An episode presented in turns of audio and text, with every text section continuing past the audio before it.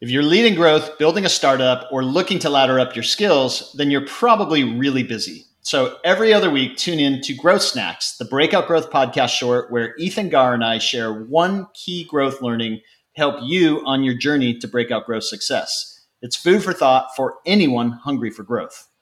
All right, Sean, product market fit. You've long evangelized the importance of reaching this milestone where enough people in a market find value in your product to really springboard it into that next level, that growth. But what are some of the typical mistakes startups make once they've achieved product market fit? Yeah, there there are lots of mistakes, obviously, but um, I think the one thing we can agree on um, pretty pretty widely these days is that product market fit is is super important, and fortunately, startups have really embraced that and they understand it. Yeah. So I would say the challenge, the biggest challenge they do have, or the biggest mistake they make, is that once they've validated product market fit in you know maybe maybe maybe correctly or incorrectly validated but once they think they have product market fit they jump straight into growth and uh, start really doing everything they can to grow the business and that's actually a, a, I think a, a pretty important mistake and so what they should do is actually make sure they really understand that product market mm-hmm. fit so um, if they can really understand the product market fit, then they can leverage it to drive sustainable growth. So that's the first mistake is that they just jump straight into growth. And then another key mistake is that they um, continue to, or they fail to continue to, to monitor and tighten product market fit over time.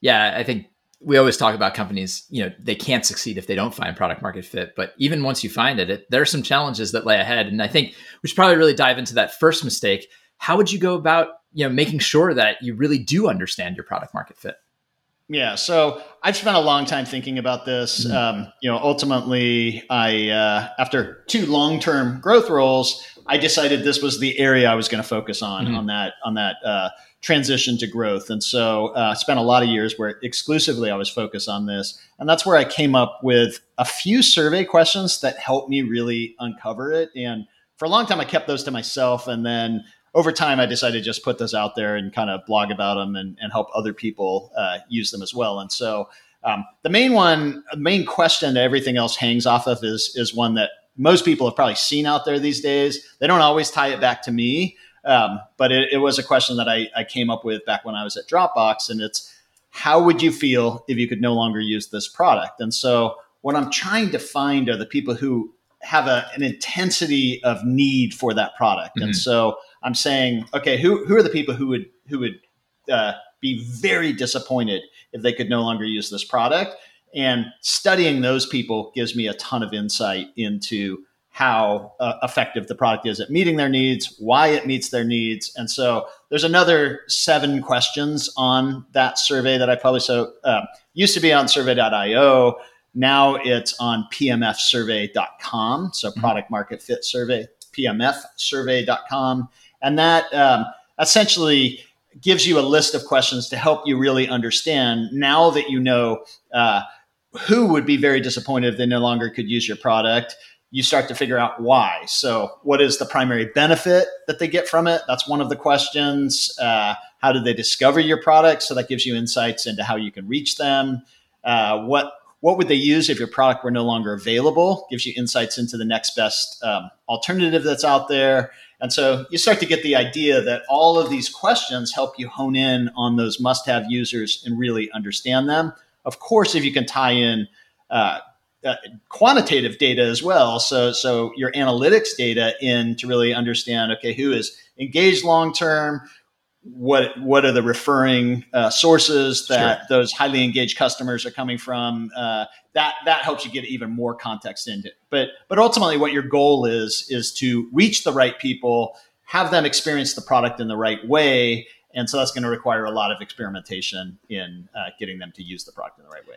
Yeah this is something you cover extensively in go practice and i found that really useful.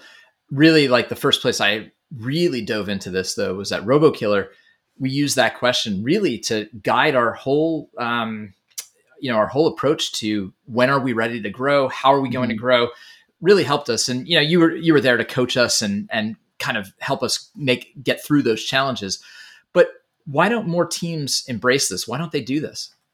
Yeah. So i, I do think they actually more people are using it like you initially did at robokiller where they are using it to hone in and find product market fit. Mm-hmm. Um, but I, I, think they don't know what to do next, and so again, right. they go into just just trying to grow. And so um, that most of it is just that that people don't have a lot of experience in this stage. If you're if you do it effectively, you probably have stock options that lock you into the company for another four years, and and at that point you've you've gotten pretty rusty and, and forgotten how to do it. And so um, I spent a lot of time just with with very short vesting cycles, working with a number of companies in this stage, and and that's where I documented a process and um, that's that's where some of these things that I'm saying today are coming from. so, what about the other mistake that you mentioned, failing to monitor and tighten your a company failing to monitor and tighten their product market fit over time? Yeah, so um, I think that's that's a an easy m- mistake that people make is that they just they think of product market fit as like a one and done. Right. Once we once we've got there, we move on.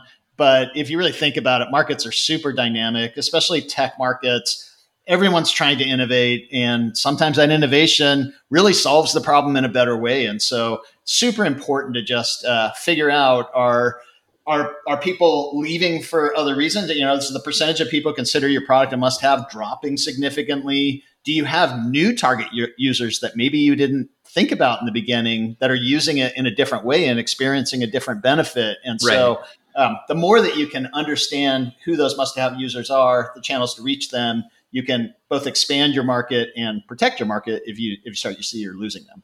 So it's not just about using that survey like until you find product market fit and then just thinking looking at retention over time. Maybe it's really about balancing both of those, always using that survey to keep monitoring where you are on the spectrum.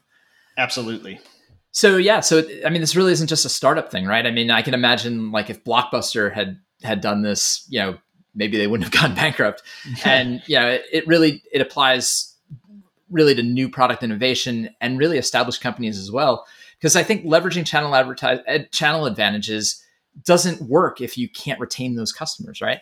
Absolutely, absolutely. And so that's probably been one of my biggest surprises in the last couple of years has been that Fortune 500 companies, large enterprises, are recognizing that their uh, process for innovation and their ability to, to innovate meaningfully and, and successfully is is they don't have a great track record of it. Right? Most most companies, and so they're starting to look to startups and and the approach they take, uh, and and this approach is super helpful for them. Yeah, it just seems like one of those things where it's only going to be uh, to your advantage. Even if you know if you're at a larger company, it may be for a piece of the of the operations or uh, one innovation that you're working on, or it could be for the larger enterprise as a whole but I think it's it's just a product market fit is something that that's just important to everybody. So, uh, you know, for our next growth snack, I'm excited to dive into this further because we're going to talk about the connection between product market fit and customer advocacy, something you, you and I have really been passionate about. You and I have had some really interesting conversations around that, so um, I think it'll be cool to bring our listeners into that into that discussion in a couple weeks. Yeah, that'll be a really good one. Uh, but for now, thanks for tuning in to Growth Snack, one growth insight to help you power your team's breakout growth success. Next week, we're back with a full episode where we interview a growth leader from another of the world's fastest growing companies. If you're hungry for growth, keep tuning in. Following that, we'll be doing another growth snack. You know, the, the following week, we'll do another growth snack where we'll cover the connection between product market fit and customer advocacy that Ethan just mentioned. Thanks, everyone.